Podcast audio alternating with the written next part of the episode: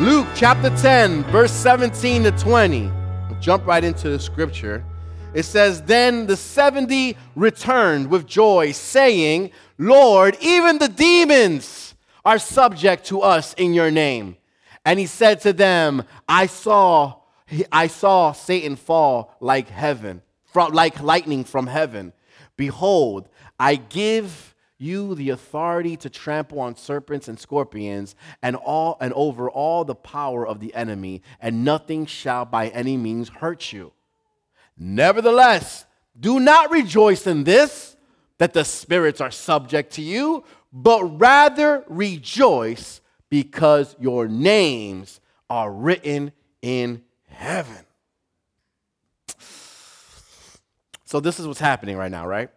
Jesus, he sends out the seventy. He sends out the seventy to go heal the sick, to preach about the kingdom of God, to cast out demons and evil spirits. Like, he sends them out. They are on a mission, and he sends them out. Now, when they began to return, right, when they when they started coming back, they were all hype. They're all hype. You, you, know how, you know how you've been when you go somewhere and it goes really well. You come back and you're super hype about it, like, yo, that, that was great. That's not, well, this is this is what happened. They went out. They were praying, they were preaching, they were doing, and then they were casting demons out in the name of Jesus.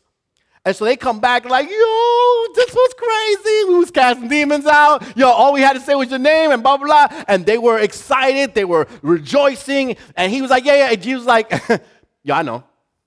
I know. As you were doing that, I saw Satan fall like lightning. I, I, I know what was going on. I know everything. He's like, but y'all rejoicing in the wrong things. Y'all rejoicing in all the wrong things. What you should be rejoicing about is that your name is written in heaven. That your name is written in heaven. Man. So, I mean, I, it's, I'm not saying that we can't be happy. We can't be, that, that, you know, we see God moving in, in a powerful way, right? We we can't say that we're like, oh, you know, uh, we, we got to be like, oh, Jesus is doing some great things. Did you see what he did over there? He just casted that demon out. Like, I'm, I'm not saying that that's how we should be, right? I'm saying that we should understand what what is most important. And what's most important is that our names are written in heaven. Because what if you don't cast a demon out? What if you personally never cast a demon out? What does that mean? I mean, if that's more important than your name written in heaven, then wait a minute, we got a problem, right? Huh. What is the most important thing in your life right now? Let's start to think. Be honest with yourself. What is the most important thing in my life? Um... I don't know. Um, is it the money that God has given you? Let's not forget that everything we got, God has given us, right? So is it the money that God gave you in the first place? Is it your gifts and abilities? Pastor, you know that uh, every time I pray for the sick, they get healed. Okay, amen, amen. But is that what's most important to you? Is it your family? Is your family the most important thing to you? Is it your job? Is it your business? Is it ministry? But ministry is supposed to be, nah, I don't know if it's supposed to be the most important thing. In this passage, in this passage, we'll see that Jesus points out to us what should be the most important things in our lives? Our salvation. Our salvation. Where we will spend eternity is the most important thing in your life. Because if anything else comes before that, and you flake on the whole salvation issue, you will spend an eternity in hell. Straight up. I can't even sugarcoat that. That's just the truth. We are in, we are in this battle series, and salvation, salvation is also a weapon. But we're in this battle series. We've been in this war. You know, this isn't something new, right? Uh, we've been in this war. We're currently in this war. We're going to be in this war. This spiritual war that we are in, that is not against flesh and blood, but against principalities. The enemy is trying to, to, to rob you of, of a relationship with God. He's trying to, he's fighting for your soul. We know that the enemy's tactics is to tempt us, to try to establish these strongholds in our life that make it, that are almost uh, hard, that are too hard for us to tear down on our, on our own. We see that the battlefield happens in the mind. But let us not be victims today. Let us be victorious in this fight. Who is with me? Ah. Come on. Nobody? Yeah, thank you. Ephesians chapter six. Ephesians chapter six. I'm going to read it. We're going to read it again. We read it two weeks. This is the third week we'll read it. Um, chapter six, verse twelve through eighteen says, "For we do not wrestle against flesh and blood, but against principalities, against powers, against the rulers of the darkness of this age, against spiritual hosts of wickedness in the heavenly places. Therefore, take up the whole armor of God, that you may be able to withstand in the evil day. And having done all, to stand. Stand therefore, having girded your waist with truth, having put on the breastplate of righteousness, and having shod your feet with preparation of the gospel of peace. Above all, taking the shield of faith, with which you will be able to quench all the fiery darts of the wicked one, and take the helmet of salvation, and the sword of the Spirit, which is the word of God, praying always with all power and supplication in the Spirit, being watchful to this end with all perseverance and supplication for all the saints." So far, so far, we've spoken about the belt of truth. We've spoken about the breastplate of righteousness, the shoes of the gospel of peace, the shield of faith. And as we continue today, we're going to go right into the helmet of salvation.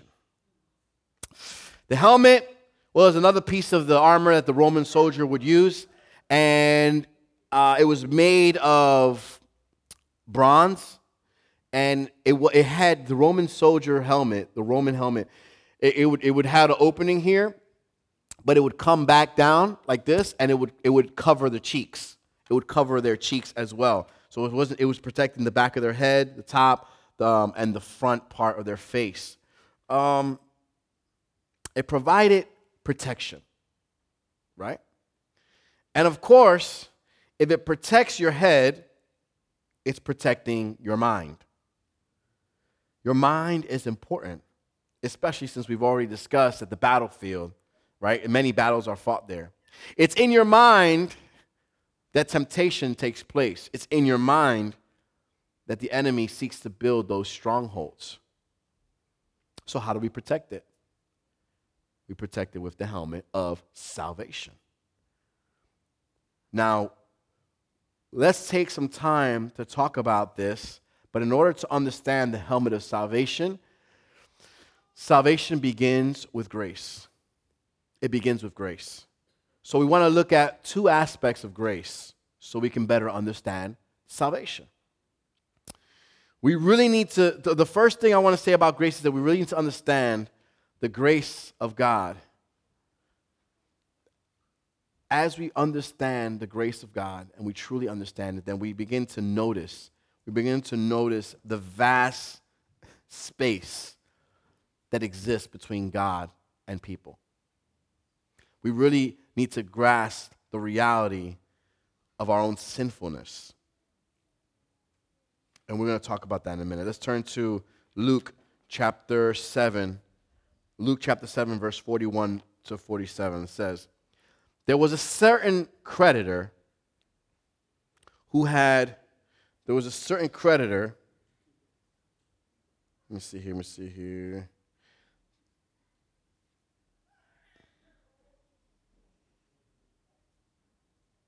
Oh, I got my verses mixed up. Okay, let's. Uh, we'll read. We'll read it. We'll read it. We'll, we'll read it through. forty-one says, there was a certain creditor who had two debtors. One owed five hundred denarii, the other fifty. And when they had nothing with which to repay, he freely forgave them both. Tell me, therefore, which of them will love him more? Simon answered and said, I suppose the one whom he forgave more. And he said to him, you have rightly judged. Then he turned to the woman and said to Simon, do you see this woman? I entered your house.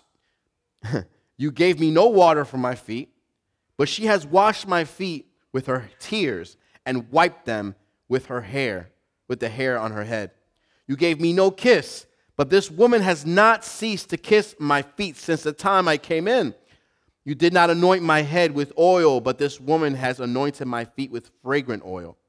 Therefore, I say to you, her sins, which are many, are forgiven. For she loved much, but to whom she lo- for she loved much, but to whom little is forgiven, the same loves little. I want to tell you guys what's happening right, uh, right now. Simon the Pharisee invited Jesus over to his house. And so Jesus, he gets to Simon the Pharisee's house. And he goes in, and as you heard Jesus himself say, he didn't get, like, you know, water to wash his feet. Remember, they wore they wore the sandal Jordans back then, you know, the ones that are open. And um, and so as you're walking through the streets, your feet get dirty. And so the, it was it was custom and out of respect that the host of the home would have water ready so you can clean your feet before you come into the home. Simon Simon the Pharisee didn't even do that. Jesus comes in, sits down, and while Jesus is there at the table with Simon the Pharisee, a woman comes in, and the Bible says, a sinful woman. This woman has a reputation. She's got a reputation. You know how we know, oh, well, we all do bad things, right? One thing is to say we all do bad things, and one thing is to say, oh, no, we all know she does bad things. And so this woman was a woman that everybody knew that she does bad things. And she enters in, and she begins to she begins to cry. She begins to cry at the feet of Jesus. Her tears were falling on Jesus' feet. And she began to use her tears to wipe uh, his feet, and she used her hair to do it. So those ladies that have long hair, she probably like flipped it over like this, and then she was leaning, and she was using her hair and her tears to clean Jesus' feet. Then she took out this bottle, fragrance, uh, uh, like a perfume, was not cheap at all. And she empties out this bottle on his feet as she's cleaning his feet. While this is all happening, Simon, the Pharisee, he's sitting back, and he's like, this guy calls himself a prophet. If he was really a prophet, he'd know that the woman touching him is a sinful woman. And that's what sparked Jesus to then turn around and be like, let me tell you a little story. You know, he, Jesus is like, let, let me tell you a little story. And he says, listen, this guy owed, you know, ten grand, and this guy owed five. And the, the guy that they owed the money to, you know, he felt like forgiving their debts. And he forgave both of them. Which one's going to be more grateful? Obviously, the one who owed ten thousand. He says, you're right. And then he began to say, this woman right here, this woman, this woman knows. She knew. She knew that she was a sinner, right? The, was the Pharisee any better than this woman? Not at all. But he thought he was. You see, that's a problem when we walk around, especially, listen, listen, especially as a believer or as a Christian. We walk around and we think that we're better than anyone. Is we're doing what this Pharisee did. The moment you think that you are better than anyone else, you are, at that moment, Simon the Pharisee. Wow. Wow. You are you are acting and doing just what he thought. He thought he was better. You saw, you know, but the greater the understanding of our own sinfulness, the more we will appreciate what God has done for us in Christ.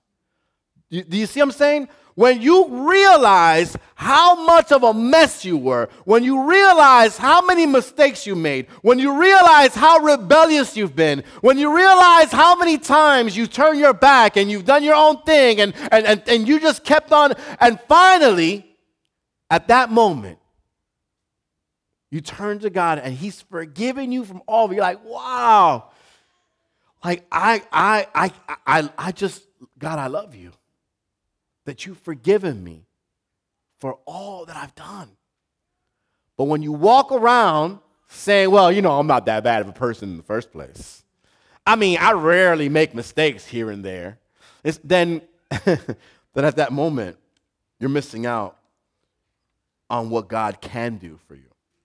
Isaiah chapter one, verse four to six. Oh, I didn't start the timer. You know what that means, y'all? That means we're starting right now. No, I, I, I, I, I left the phone in that. We'll figure it out. I got a clock right there. Isaiah chapter one, verse four to six says, oh, what a sinful nation they are, loaded down with the burden of guilt. They are evil people, corrupt children who have resurrected, who have rejected the Lord. They have despised the Holy One of Israel and turned their backs on him. Why do you continue to invite punishment? Must you rebel forever? Your head is injured and your heart is sick. You are battered from head to foot, covered with bruises, welts, and infected wounds without any soothing ointments or bandages. In this passage, what God is doing is he's painting a picture of our own sinfulness. Jeremiah seventeen nine says, the human heart is the most deceitful of all things and desperately wicked. Who really knows how bad it is? Wait a minute, wait a minute. God's not talking about my heart. He can't be possibly talking about my heart. I'm a good person. When I see a little birdie fall out the tree, I stop what I'm doing and I pick it up. And I put it somewhere safe so that the cats don't eat it. When a cat is stuck in a tree, I get a ladder and I bring them. I, I was, this is a true story. I was dri- we were driving here this morning, and one of the news reports on the way here was that there was a hero in Florida during the hurricane, during all the flooding, because he saved the cat. He got he he he went through the floods. He went through the floods and he saved this cat. Now, for all the cat people, I know Bonnie's looking like, go ahead, Pastor, say it. Say it, Pastor. She's watching on Bonnie's watching online and she's like, go ahead, Pastor, say it. Say it. You know how much Bonnie loves cats. I'm not saying cats are not worth saving. I'm not saying that. All I'm saying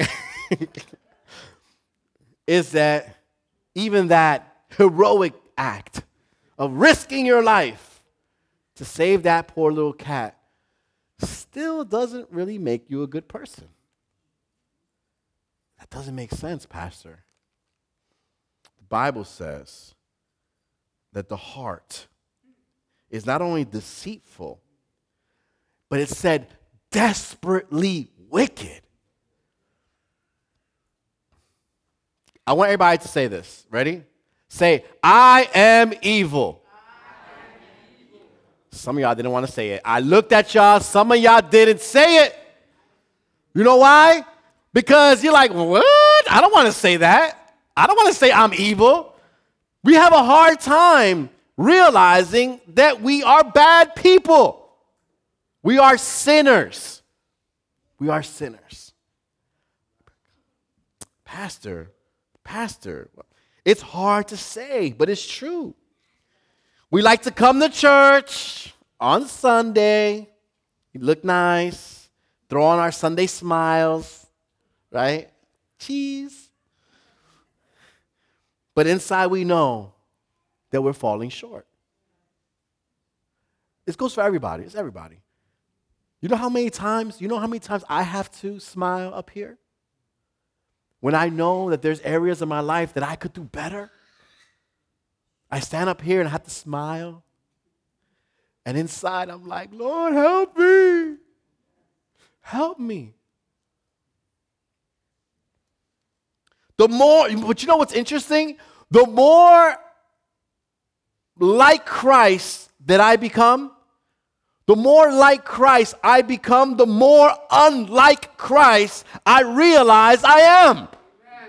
I'm going to say it one more time because I want you guys to get this. The more like Christ I become, the more unlike Christ I realize I am. Yes, I am growing. I am getting closer to God. I am, I am getting, you know, uh, getting a strong relationship with God. But as I'm growing, as I'm getting closer to God, I am understanding how much of a sinner I really am. Guys, I hope you guys, are, I hope, uh, babe, they getting it? Okay, Rachel gets it. She, she's wicked. The sinful woman comes to Jesus and she's overwhelmed in her sinfulness. She's overwhelmed in her sinfulness. She's like, I know I'm a mess. I know I'm a sinner. The whole world knows what I've done. But Jesus, here I am. And she throws herself at his feet and she washes his feet and she shows herself to be completely surrendered to Jesus. And here is this Pharisee walking around saying, oh, look at her.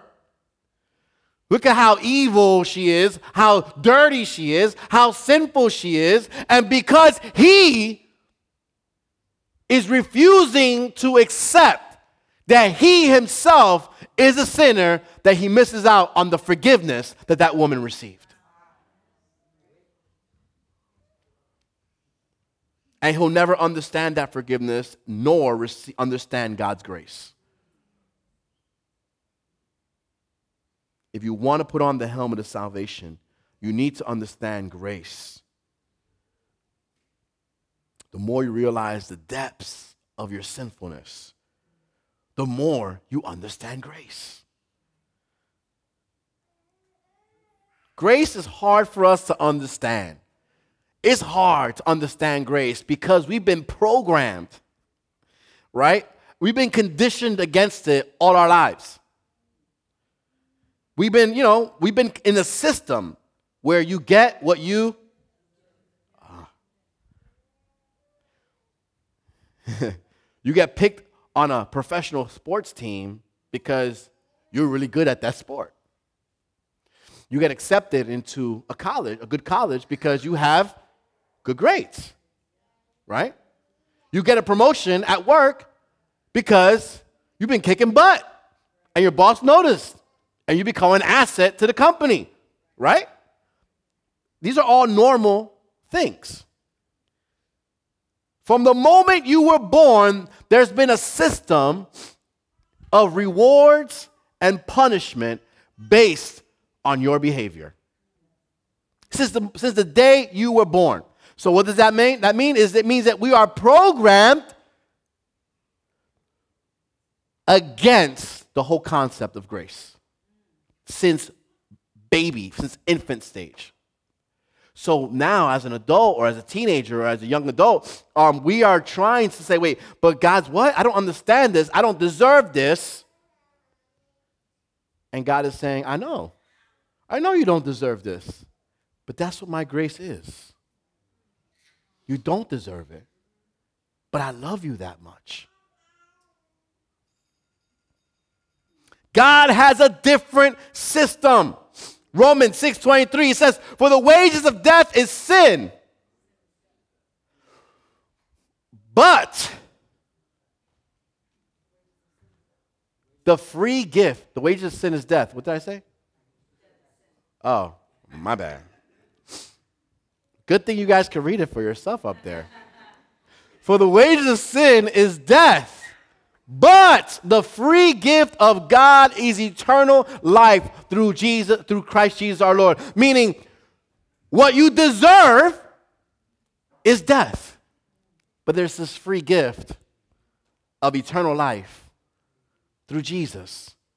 That it goes against the whole concept of what you deserve.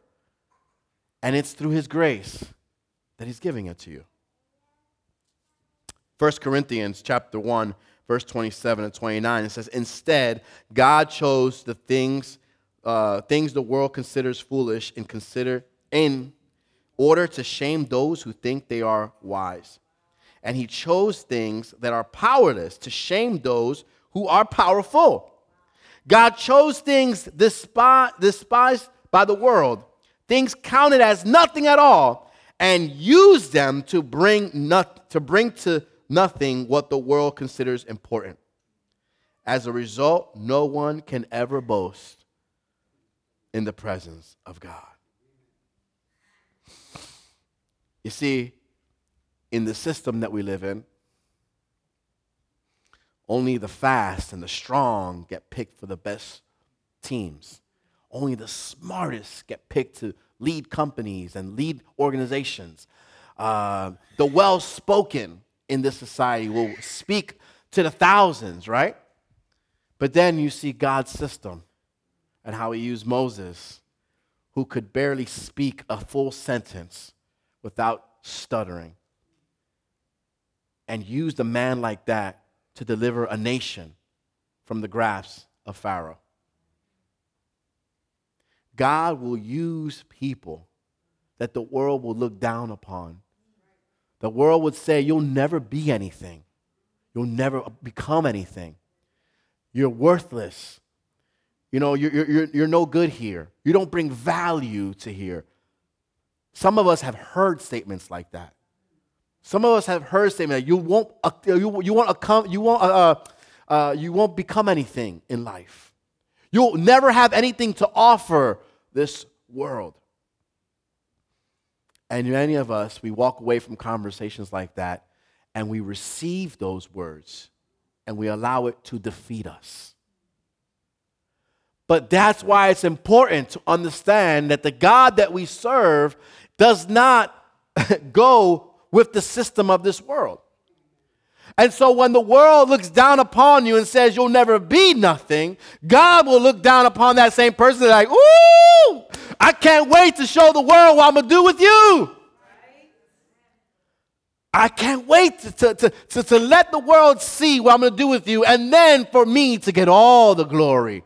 That's what that means when it says no one can ever boast in the presence of God. That's what it means. It means that, well, Al, Al, Al, Al doesn't even know how to talk. So guess what? You know what? And God says, ooh, I'm going to use Al. I'm going to put him on a talk show. And the whole world's going to hear him. And then God's going to show, and then God will get all the glory for it. See, God will do things like that. He will do things like that. Right, Damien? Amen. The second aspect of grace is what theologians call previ- pre- prevenient, prevenient grace. It's the grace that precedes, precedes and prepares Godward inclination in man. So what happens is, you guys have, um, I can explain this best. Before you were even thinking of becoming a Christian, before that was even a thought in your mind, right? God is already at work in your life, preparing the way. You understand that? Before you even thought about going. Some people have some crazy stories about the times that they came to Christ. It starts off like something like, well, we were on our way to the club, and we had a car accident, and the only person that could pick us up was my cousin, but she was in a church service. But she said, uh, she said she'll pick me up, but I would have to go back with her to church. I don't want to be stuck on the highway, so I said yes. She picked me up. All of a sudden, we went back to the church, and there at the church, I was sitting there ready for the club, but yeah, I was in the church, and the guy that was speaking, I don't know what happened. I don't know what was going on, but I felt something in my spirit, in my soul. And he made a call, and he said, if anyone wants to come to Christ, to come forward, and I just felt something pushing me. And I gave my life to Christ that night. The last thing on her mind was receiving Christ.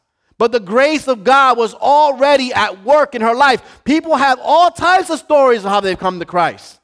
And many people were not even supposed to be in the areas where they were. But that was the grace of God, already preparing the way, preparing the way for you to receive salvation. Mm. Do you know that it's just, I mean, and it's not coincidence, because he's already chosen you. And he's already chosen you before you were even born. Ephesians chapter one, verse four. Even before he made the world, God loved us and chose us in Christ to be holy without fault in his eyes. Yo, isn't it good to be chosen? Who likes to be chosen on, to do something, right? Right? Okay, okay. Ra- Rachel likes to be chosen. She's clapping, she's clapping. Listen, listen. You, you know how it does? It, all right, whoever likes to play sports, and you're going to get, I said this before, but you know how, like, you're waiting to pick teams? When you got picked first, you used to walk around like, ha ha, that's right, that's right. You got picked first, and you, you, you, you know, you start, you know, you're like, yeah, that's right. You know, right? I did get picked first. I'm better than you, you, you, you, you, you. And you, and you, you get this whole cocky attitude, right? But at the same time, be, get picked last. Right? And, and you, and, you by, and, and as it gets lower and lower, by the time it's getting to you, you're getting like lower and lower, and you're like, just hurry up already. Let's just start the game already. You're like, oh, I got big lies. The feeling is not the same. It's not the same. But we should rejoice be- knowing that God has picked you for his team. And guess what? He didn't wait to the end. You got picked first. You got picked before you were born, so you can't get any earlier than that. It can't, you can't get picked any sooner than that. You got picked before you were even born. It should make you rejoice. It should kind of make you walk around like, that's right. I'm a son of Christ. I'm a son of, I'm a son of God. I'm a daughter of God. And it should, it should give you this attitude of, do you know who my daddy is? I'm, I'm on God's team, and he chose me. He picked me. He wanted me to be on me. When the world says I'm nothing, when the world says I'm worthless, God says, I want you on my team. And I'm picking you first. You want that? Ah, man. He looked, he looked, he looked through the world. Like he looked. Before the world existed, he looked through time. God looked through time. And he says, I'll take Joanna. I'll take Stevie. I'll take Taina. I'll take Virgin. He looked through time and says, I want her on my team. I want Mike on my team. I want Eric on my team. He looked through time. And you know what's even better?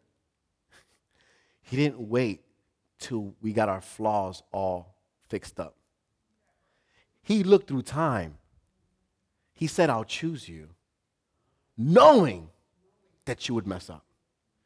He says, I'll choose you.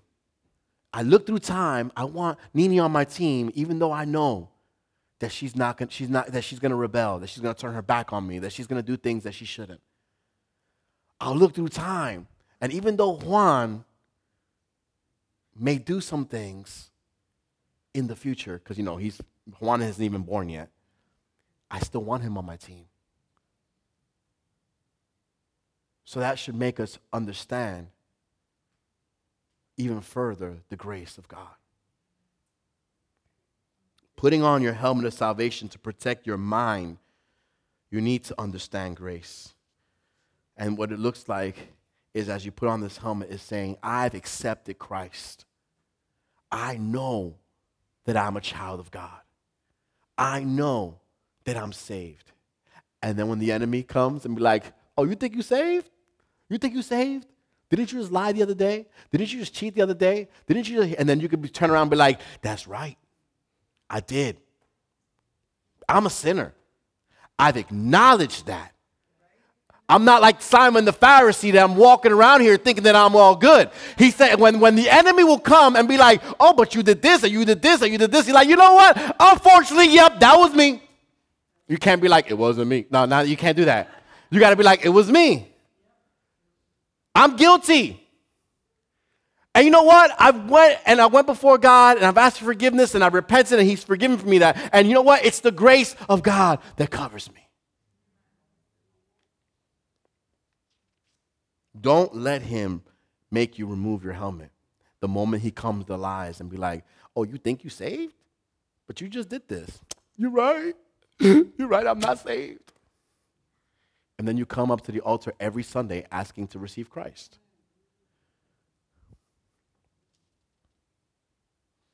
The next thing I want to talk about is the sword of the Spirit. And as we know, the sword of the Spirit is the word of. The sword the Romans used was short. It wasn't like one of those, you know, uh, barbarian swords. You know, like, remember who remember Conan the Barbarian? Anybody? Juan, no? You remember Conan? Are you doing Conan? Zeke, you know who Conan is? Conan the Barbarian? I know, I didn't expect it to. Conan, the, if you guys remember, it was Arnold Schwarzenegger. Wasn't it Arnold Schwarzenegger, the original, right? His sword was humongous. And he would stand there and the sword was like, you know, like crazy. The, the Romans didn't have swords like that. In fact, their swords were shorter and very sharp. It was by being short and sharp, it's easier to maneuver a sword that doesn't weigh twenty, one hundred pounds, right? Um, and it was crucial. It was a crucial offensive weapon for uh, close combat, close combat. There are people that have said, I will never fight an unarmed man, right? You know, like there's people that would be like, you know, if they have a weapon and they're going to go out to fight a, a war or something, if there's somebody unarmed, they would never shoot an unarmed person, right? You know, there's a code, there's honor. There's a respect amongst warriors. And we've seen, we've seen it too. You know, like one guy, he throws down his weapons and he's like, fight me. And the other guy, he's got his weapons in his hand and he's like, throws his weapons down. And they go fist to fist. Because there was a code, there's a respect, there's something amongst warriors, amongst fighters, that you just don't do that. However, our enemy, he has no code. He has no respect. He has no uh, no honor. And you're right, he is a coward. And what do cowards do? Look for the first moment they can get you. And so he he is looking who doesn't have a weapon so that I can attack them. He doesn't have a code like, oh, he don't got a weapon, I'll let him get his weapon, then we'll fight. No, no, he doesn't do that. He will, he will. Per, he will look and hunt you out so that he can fight. He delights in being able to find an unarmed person or woman, or man or woman. So far, our entire list of armor, uh, in the six pieces of armor, have all been, for the most part, defensive. I know the shield can be used offensively, but they were mostly defensive, right? The sword is the only weapon that is exclusively used offensively. Close combat. So let's take a look at some things about the word of God. Number one, Hebrews four twelve says, for the, word, for the word of God is alive and powerful. It is sharper than the sharpest two-edged sword, cutting between soul and spirit, between joint and marrow. It exposes our innermost thoughts and desires. God's word is amazing. In the hands of the Holy Spirit, it's used with skill and precision. Anybody ever try to use an axe to cut wood? Like the big ones. You know the big ones, you have to go like this, and you have the little piece of wood right there. If you've ever done it, the first couple of times, you might miss. You might miss, or you might hit it in the spot that it's not supposed to, and the whole thing flies the other way. It takes, it takes practice. Can you imagine a sword? A sword, if you guys are familiar with bone and marrow, right? It, it is so it's super close, and to be able to slice it down the middle takes exact precision. The author of Hebrews, the author of Hebrews says that God's word is a discerner of thoughts and intents of the heart. Church, you know we need this, right? When the enemy's constant tactic is to build strongholds, right? And so what he does is, Uh, in our minds, through temptation, at that moment, God's word can come in and it can clear out all the undergrowth. You know, the weeds, the shrubs, everything like that is blocking. and the Word of God will clear it out so you can be like, oh, wait a minute. I see what's going on here. I see what's going on. And suddenly you can see the stronghold that the enemy's trying to establish. You can use the sword to deflect temptation. Who's a big Star Wars fan? Anybody? Star Wars? Anyone? Anywhere? All right. We got one back. Oh, you Star Wars? Becky? All right. Oh, I see. I see it. Becky, you know the Jedi Knights? And then the lightsaber comes out, zoom, right? And they're like, zoom, zoom, zoom, right? When, they get, when they're getting shot at, they don't have a shield. They're using the same lightsaber, and they're like, blink, blink, blink, blink, and they're blocking all the bullets with their lightsaber. And so if you picture that, right, when we have the sword of the Spirit and the enemy tries to throw temptations at you, you can use that sword and deflect them, blink, blink, blink, blink, blink, as they're coming your way. In the same way that Jesus did in the wilderness. Listen, when the enemy tried to tempt them in the wilderness, Jesus deflected all the temptations with, it is written, it is written, it is written. He deflected it one after another with the Word of God. Romans ten seventeen says, so then faith comes by hearing, and hearing by the Word of God. Isn't this interesting? Faith comes from the Word. It's derived from the Word of God, which means that if you don't have your sword, you don't have your shield. Remember the shield of faith we talked about last week? And so what happens is if you don't have your word, your sword, that means you won't have your shield either. The two go together, a sword and a shield, word and faith. So if you want to be a person of faith, you need to be a person of the word. This, this is important. Some, some of us, we look at other people and we see their faith and we see how, like, how they trust God. And like, how? I, I don't get how Al can just trust God so easily. I don't get how how, how they can, how, how Virgil can have so much faith in a time like this. I don't get it. I want that. Which is, it's not a bad thing to want to, to, to, to, to see someone uh, exemplify their faith in God, right? So it's like, you know what? I want that. Well, if you want that, you need to become a man or a woman of the word. So I just gave you, I just gave you the roadmap to that.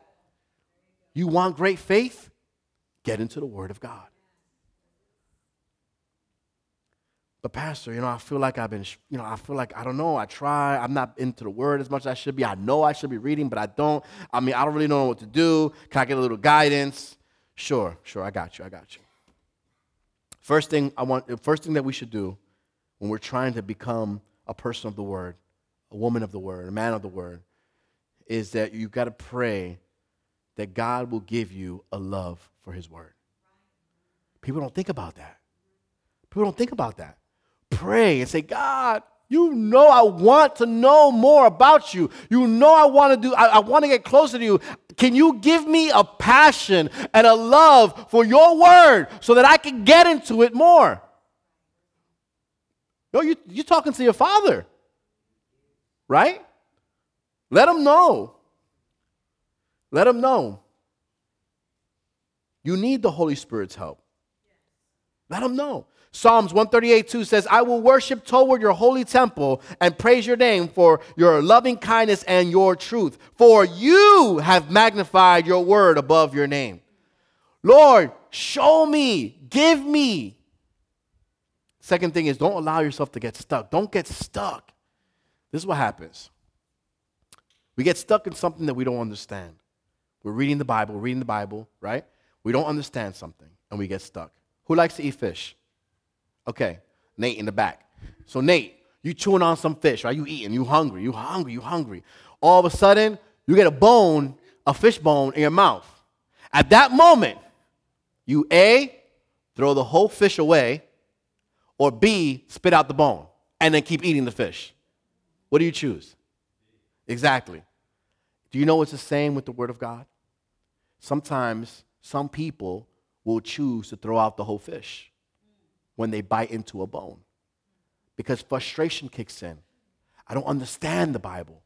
And then I don't understand this verse. I don't understand this passage. I don't understand this. You know what? I ain't reading this no more. People have done that. People have done that. You got to keep going. When out, what, what spitting the bone out looks like when you're reading the word is take a moment and say, God, I don't understand this. Can you, can you, can you speak to me? Can you show me what this is? Or you go to someone in church that has more knowledge in the word that you do, because there will always be someone that has more knowledge than you. And you say, listen, Erica, I, I, was, I was reading this and I don't understand what this means. Do you know what this means? And you know what Erica will say? She will say yes, or she will say no. And if she says no, she's going to go to someone and she's going to find out what the person's means. So guess what? You will get your answer. And leaders and future leaders, this is something I have learned, right? Something that I have learned. My wife was quick to tell me this when we were younger in our in our leadership walk. Was like, babe, you, you don't gotta you don't gotta figure out every answer at the spot. She's like, if you don't know it, just say you don't know it. And for me, you guys know, for me, I was like, huh, you want me to say I don't know something? You want me to you want me you want me to admit to the world that I actually don't know something? And she's like, yes, you need to, you need to. So some of you have even asked me some questions, and I've, I've gone to you like, you know what? I don't know that right now, but we know what? We'll figure it out.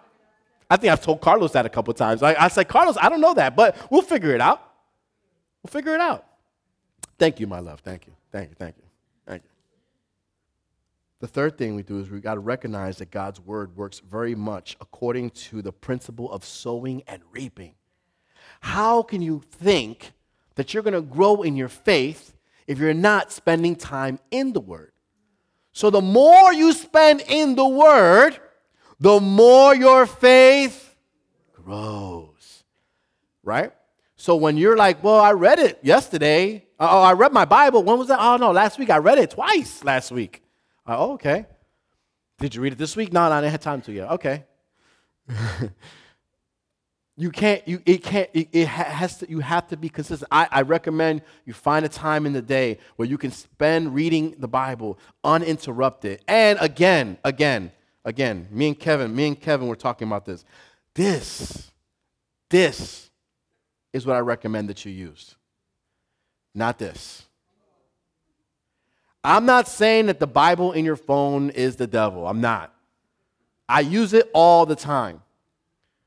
But as I'm using this to read the Bible, I get Facebook alerts, I get email alerts, I get text messages, I get a bunch of things that come through this as I'm reading. And guess what? I will find myself like watching a YouTube video or something. I'm like, wait a minute, wasn't I reading, wasn't I reading the Bible? After like twenty, thirty minutes. Pick up one of these. Put your phone away. And open it and begin to read it. That's what I recommend.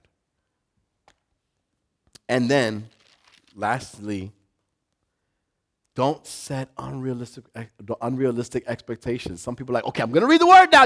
Some of y'all are already thinking like, I'm gonna be, I'm gonna read it. I'm gonna read the word. I'm gonna make, I'm gonna be consistent. And you're gonna go home, and Omar's gonna be like, babe, I'm gonna read the Bible every day. Every day, I'm gonna read ten chapters. And Jocelyn looks at him like, okay, show me. And then the first day, maybe he'll get through ten chapters, right? But he'll realize this is impossible. I can't do ten chapters a day. And so frustration kicks in. He feels like a failure. I let God down. I told him I was going to do ten chapters a day. I can only do half a chapter. I let him down. You know what? I'm not going to do this. And you put it down. Choose a chapter. Matter of fact, some chapters, choose half a chapter. Right? Then stop and think about what you've read. Did you know that you will get more out of reading little paragraphs of the Word of God, stopping, meditating on what that was? What did I read? What did it mean? Speak to me, God. Then the, the, the, the chapter marathon. You know, like twenty-five, thirty-five. All right, fifty chapters. Okay, what did it say? I don't know. I don't know. I mean, okay, what did God tell you? Uh, I don't know. well, what is it all about? I, I read thirty, thirty chapters. That's all I know. I read thirty chapters. It means nothing. It's not going to change your life when you read the Word of God that way.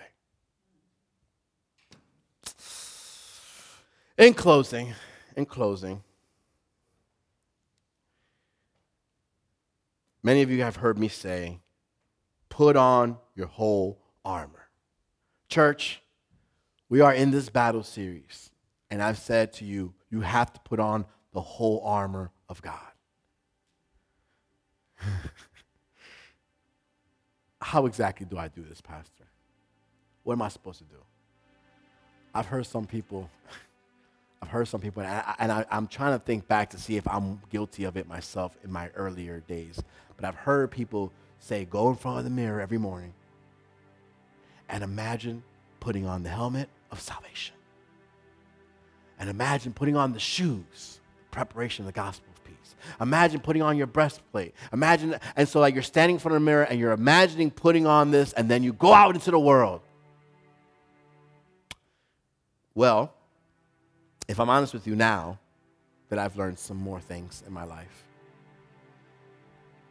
I don't believe that God is interested in our mental gymnastics. Can I tell you that? God's not interested in, in, in your mental imagination of putting on these things. He's interested in your lifestyle. In your lifestyle. If you're interested in putting on the armor daily, this is how you do a real personal inventory. As whether or not you are wearing the armor of God. You say, God, Holy Spirit, help me search my heart as I ask myself these questions. Search my heart as I ask myself these questions. And you're going to ask yourself some real questions. And remember, you're doing this by yourself, so guess what? You don't have to lie. Truth. Am I a person of truth? Am I speaking truth or am I speaking lies? When people reveal the hard truth about me, what do I do? Do I stop? Do I receive it? Do I turn to God and ask Him to help me in those areas? Or do I react? I get angry. I reject it. The breastplate of righteousness. Am I, am I certain of God's gift of righteousness to me? Do I make an honest attempt to be obedient to the Lord? Here's some, you know what?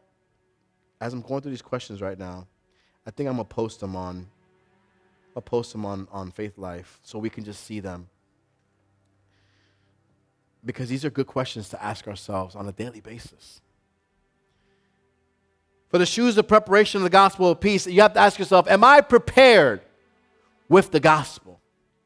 Meaning, do I know what the gospel is? Am I ready to share the gospel with someone who needs to know God? Do I even share my faith? Or do I keep it to myself?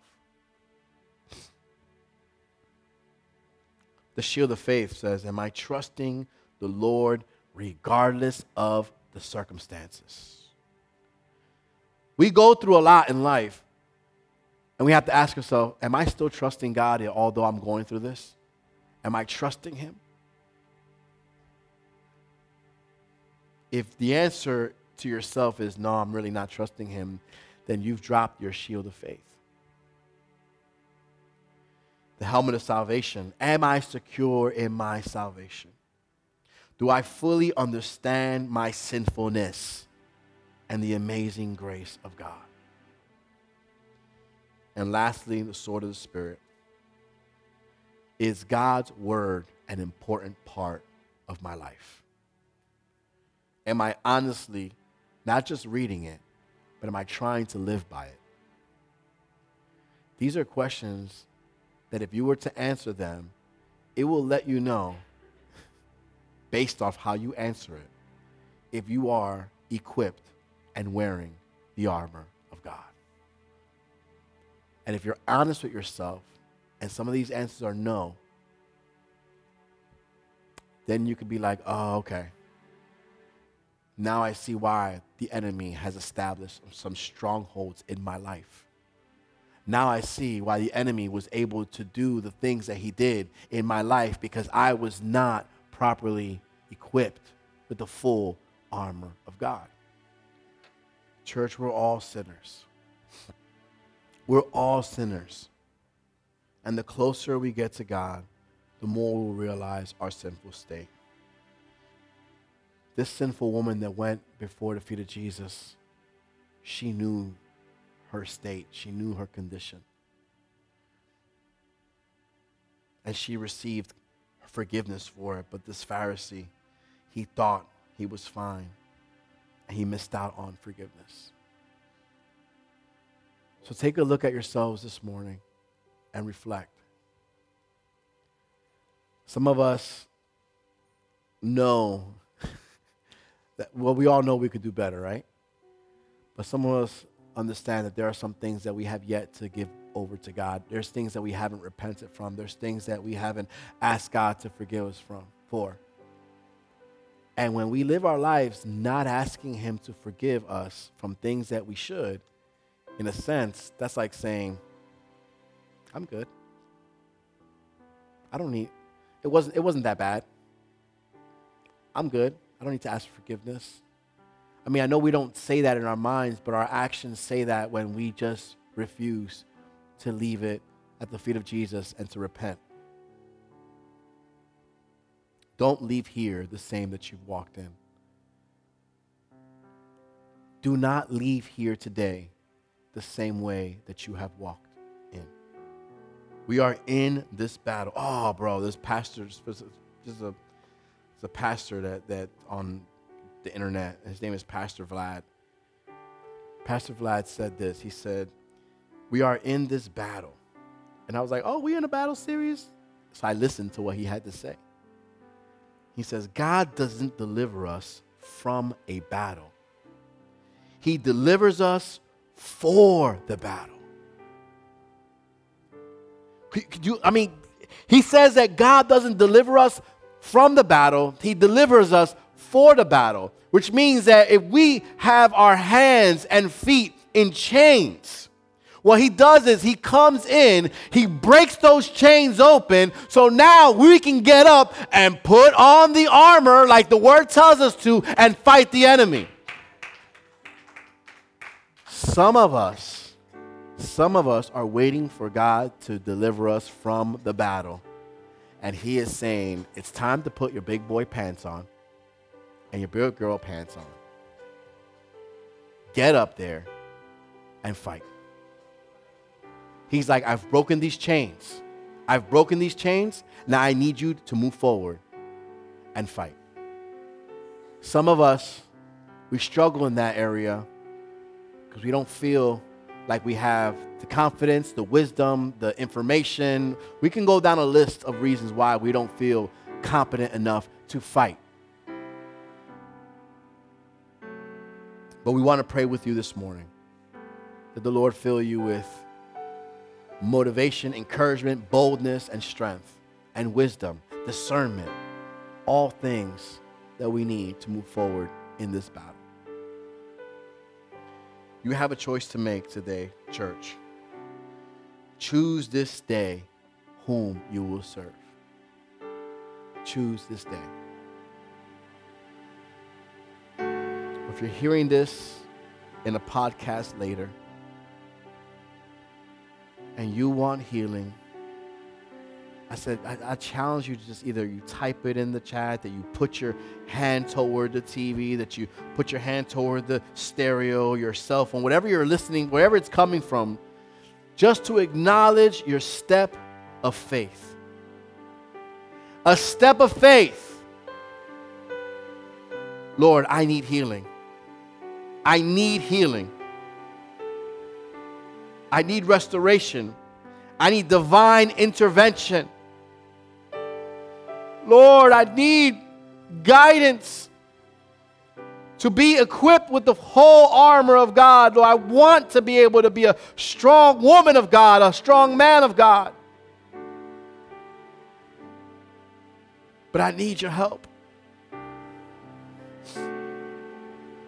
I can't allow the enemy to continue to gain ground on my life anymore.